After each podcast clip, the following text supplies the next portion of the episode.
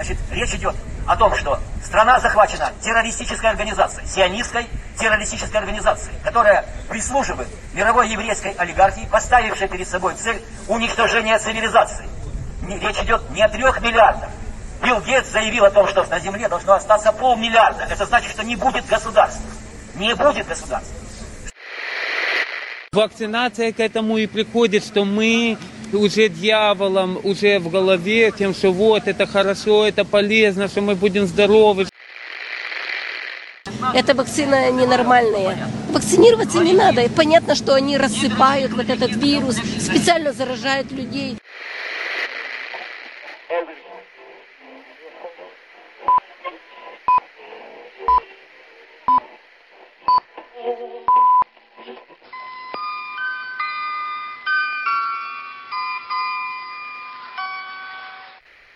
43% українців не планують вакцинуватися, не дивлячись на всі загрози, ризики та наслідки присутності ковіду на території України. При цьому 57% населення навіть не бояться перспективи захворіти на коронавірус. І лише 18% опитаних спеціалістами соціологічної групи рейтинг заявили, що готові вакцинуватися. Тому сьогодні, шановні слухачі, на вас чекає спеціальний випуск інформаційної передачі. У мікрофона Микита Корнієв і далі в ефірі новини.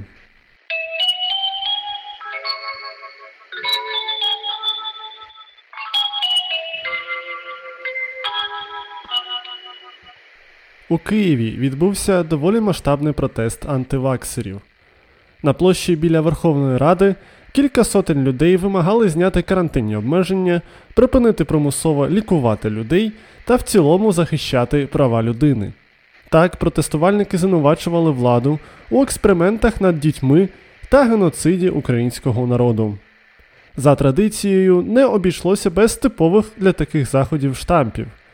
Мітингувальники називали владу фашистами та, користуючись моментом, звинувачували у високих тарифах та штрафах. За повідомленнями очевидців, на мітингу не притримувалися карантинних вимог, не носили маски та не трималися безпечної дистанції. Під час акції учасники провели хвилину мовчання у пам'ять про тих, хто, на їх думку, був вбитий вакцинуванням, а також примусово розвернули автоканістру, бо гадали, що в ній знаходиться отрута. На підтримку демонстрантів виступила одіозна екс-нардепка Надія Савченко, яка сама нещодавно потрапила у підступну пастку митників, намагаючись в'їхати до України за підробленим ковід-паспортом. Цікаво, що до протестів мали долучитися і антиваксери з Івано-Франківська, але їх не пустили у поїзд через те, що вони не мали ковід-документів. Схожі мітинги відбулися і у регіонах. Так, у Одесі місцеві ковід-дисиденти розповідали про глобальну теорію змови, яка має на меті суттєве зменшення чисельності населення у світі.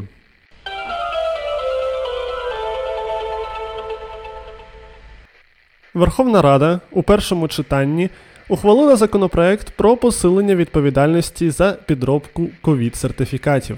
Згідно документу, на людей, які свідомо використовують підроблені документи про вакцинацію, чекає штраф до 34 тисяч гривень або обмеження волі на строк до 2 років.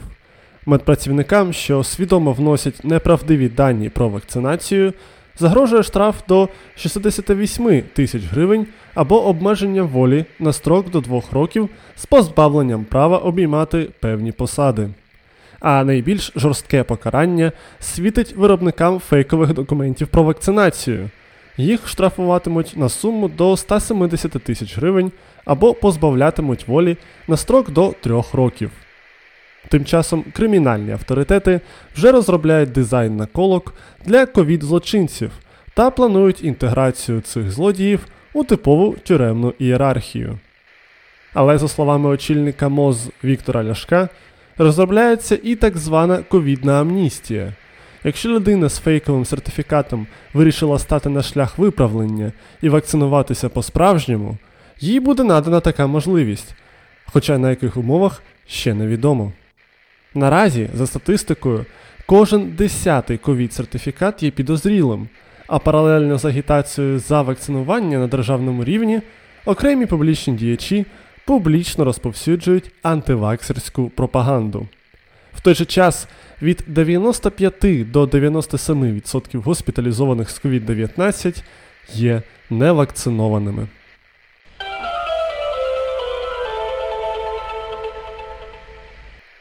Одним з тих, хто може влетіти на ковідні штрафи, є 17-річний розробник фейкового додатку Дія. Не плутайте його з іншим розробником фейкової дії, про якого Радіо Епоха розповідала раніше. Тоді талант був знайдений у Запоріжжі, а нововиявлений кіберзлочинець базується у Харкові. Усі інші обставини дуже схожі. За різні, досить помірні грошові суми можна було придбати сам застосунок, а також окремо ковід-сертифікат та водійські права. Харківська версія фейкової дії виявилася більш досконалою за запорізьку. Цей додаток, на відміну від попереднього, вже вмів розпізнавати QR-код та показувати екран з повідомленням про успішну його валідацію. Розповсюджував свій додаток хлопець за допомогою телеграм-каналу та телеграм-боту. Втім, чи візьмуть харків'янина на роботу у Мінцифри, як його попередника, не повідомлялося. Але експерти з інформаційних технологій Радіо Епоха не виключають, що у Мінцифрі згодом буде окрема досить прибуткова так звана IT-галера, де талановиті розробники в очікуванні суду будуть розробляти програмне забезпечення, як то кажуть, за їжу.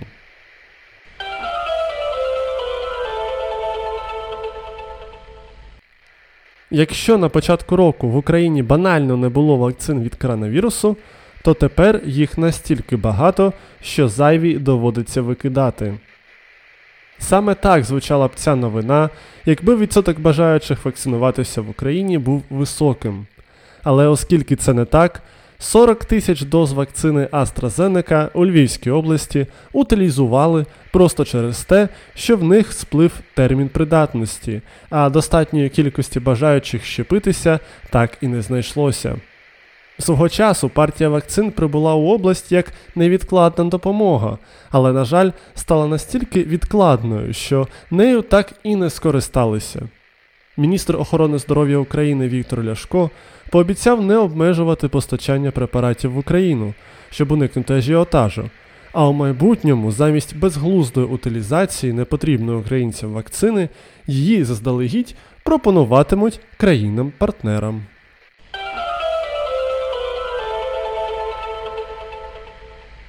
Але є і хороші ковід новини. Про них далі одним рядком. Українським дітям старшим за 12 років батьки зможуть генерувати ковід-сертифікат через додаток Дія. Всесвітня організація охорони здоров'я схвалила нову вакцину.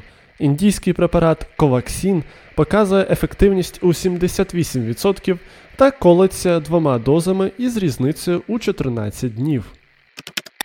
У США вакцини Pfizer та Moderna схвалили для дітей віком від 5 до 11 років. Їм вводитимуть третину дорослої дози.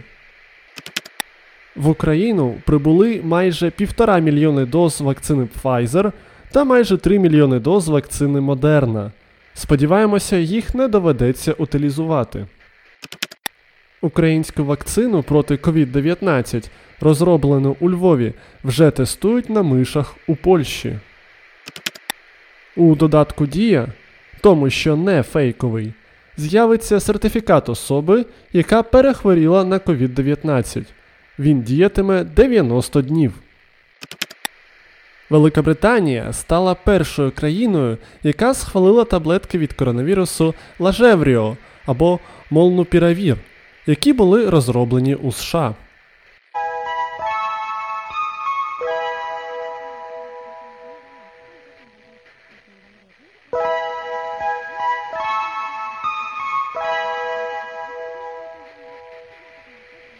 Далі про стан речей у Європі розкаже Василь Полянський. Доброго дня, шановні слухачі. Грецькі лікарі брали гроші у антивакцинаторів за підробні ковід-сертифікати, а потім вакцинували їх. Якщо ви нічого не зрозуміли, це нормально.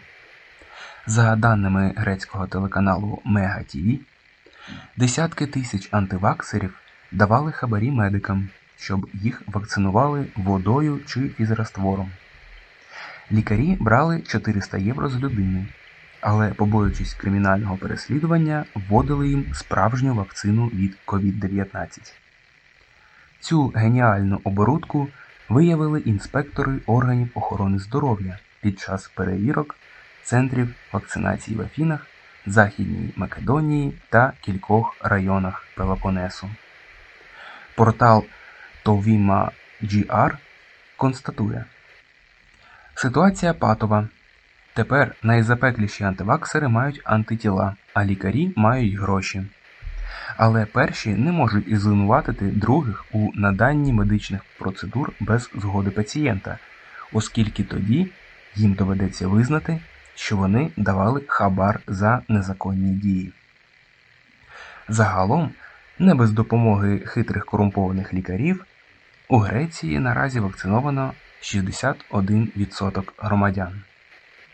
Тим часом в Україні, не без допомоги жорстких ковідних обмежень, повністю вакцинувались 18% громадян. З вами було Європейське бюро Радіо Епоха. Нехай щастить!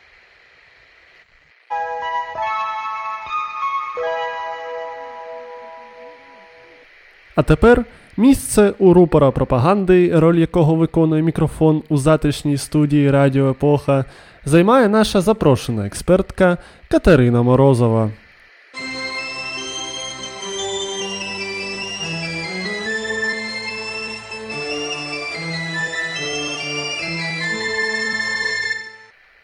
Доброго дня, шановні слухачі! Я спробую підвищити градус веселищів наших новин. Грузинським пенсіонерам виплатять гроші за вакцинацію. Уряд Грузії виплатить гроші тим пенсіонерам, що до 1 січня 2022 року зроблять хоча б одне щеплення від COVID-19. Гроші надійдуть відразу після першої дози. Сума, яку планують видати кожному пенсіонеру 200 ларів, що складає близько 60 доларів і є еквівалентом однієї пенсії. Нагадую, що на сьогодні в Грузії вакциновано першою дозою трохи більше за 50%, а населення, що повністю вакциновано, складає 26%. Центр щеплення відкрився прямо в борделі. Доки Україна намагається підвищити свій кволий рівень вакцинації, відкриваючи пункти в церквах, австрійці діють ще активніше. Центр щеплення там розмістили просто у віденському борделі. Щопонеділка кожен охочий може абсолютно безкоштовно вколоти собі там вакцину. Як бонус можна отримати ваучер у 40 євро на послуги, що надає сам бордель. Крім того, відвідувачів у черзі на вакцинацію розважатимуть дівчата в костюмах медсестер. Раніше там же в Австрії почали тренувати службових собак, щоб ті шукали коронавірус. Про результати ми поки нічого не знаємо, на жаль. В тюрму за мем. У Китаї затримали чоловіка за мем з собакою поліцейській формі. Мем було відправлено до одного з чатів з критикою ковід обмежень. Хтось з учасників чату доніс на чоловіка правоохоронцям, які і заарештували його на 9 днів. Решта 330 учасників обговорення опинилися під слідством за підписку на спільноту з контентом, що порушує закон. На відміну від китайського чату, за підписку на радіо Епоха на Google Podcast чи Apple Podcast вас ніхто не заарештує. За те, що понеділка ви дізнаватиметеся цікаві новини з усього світу. Тож підписуйтесь. Позаяк ми з невідомих причин не знайшли прикмет народної погоди, що стосується ковіду, в ефірі Подія тижня. Дякую, Катерино. В ефірі Подія тижня.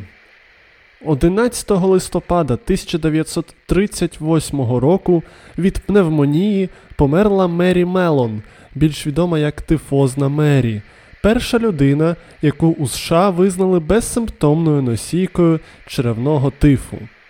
Мері з'явилася на світ у 1869 році в Ірландії, і за однією з версій народилася вже зараженою тифом через те, що її мати хворіла під час вагітності. У 15 років Мері перебралася до Сполучених Штатів і влаштувалася кухаркою в багату сім'ю. Дівчина мала кухарський талант, і їй вдалося добре заробити своєю працею, але, починаючи з 1900 року, кожна сім'я, до якої винаймали Мері, починала хворіти на тиф.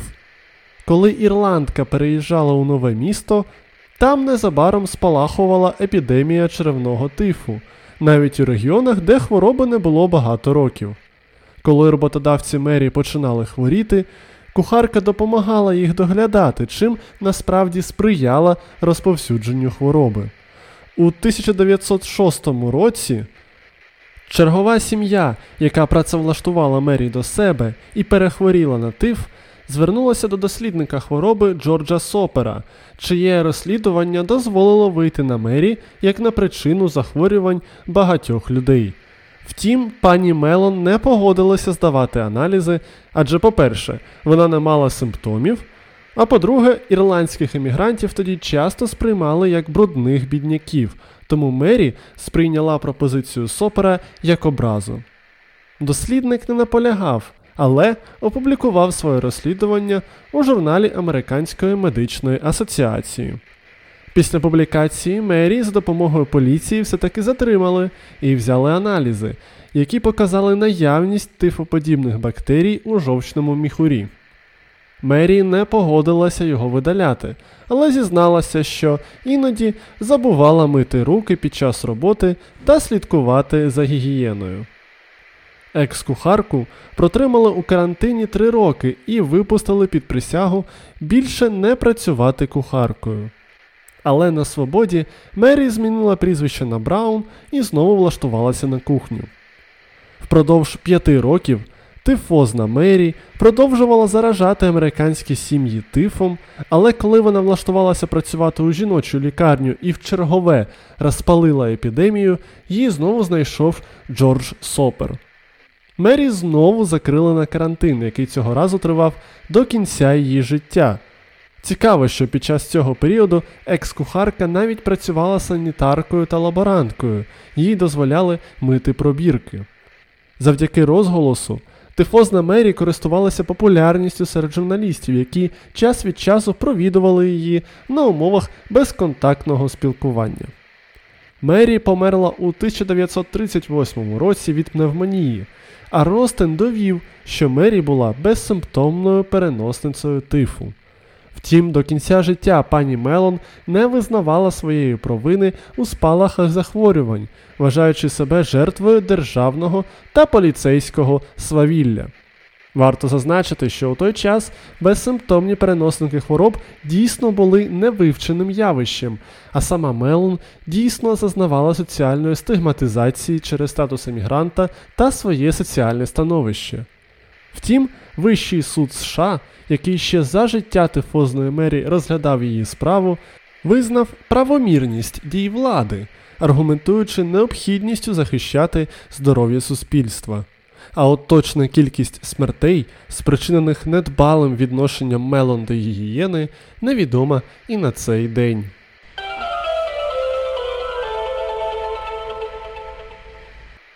Шановні слухачі, сподіваємося, ви будете відповідально та з розумінням ставитися до життя в умовах пандемії коронавірусу, будете дотримуватися необхідних обмежень та вакцинуватися.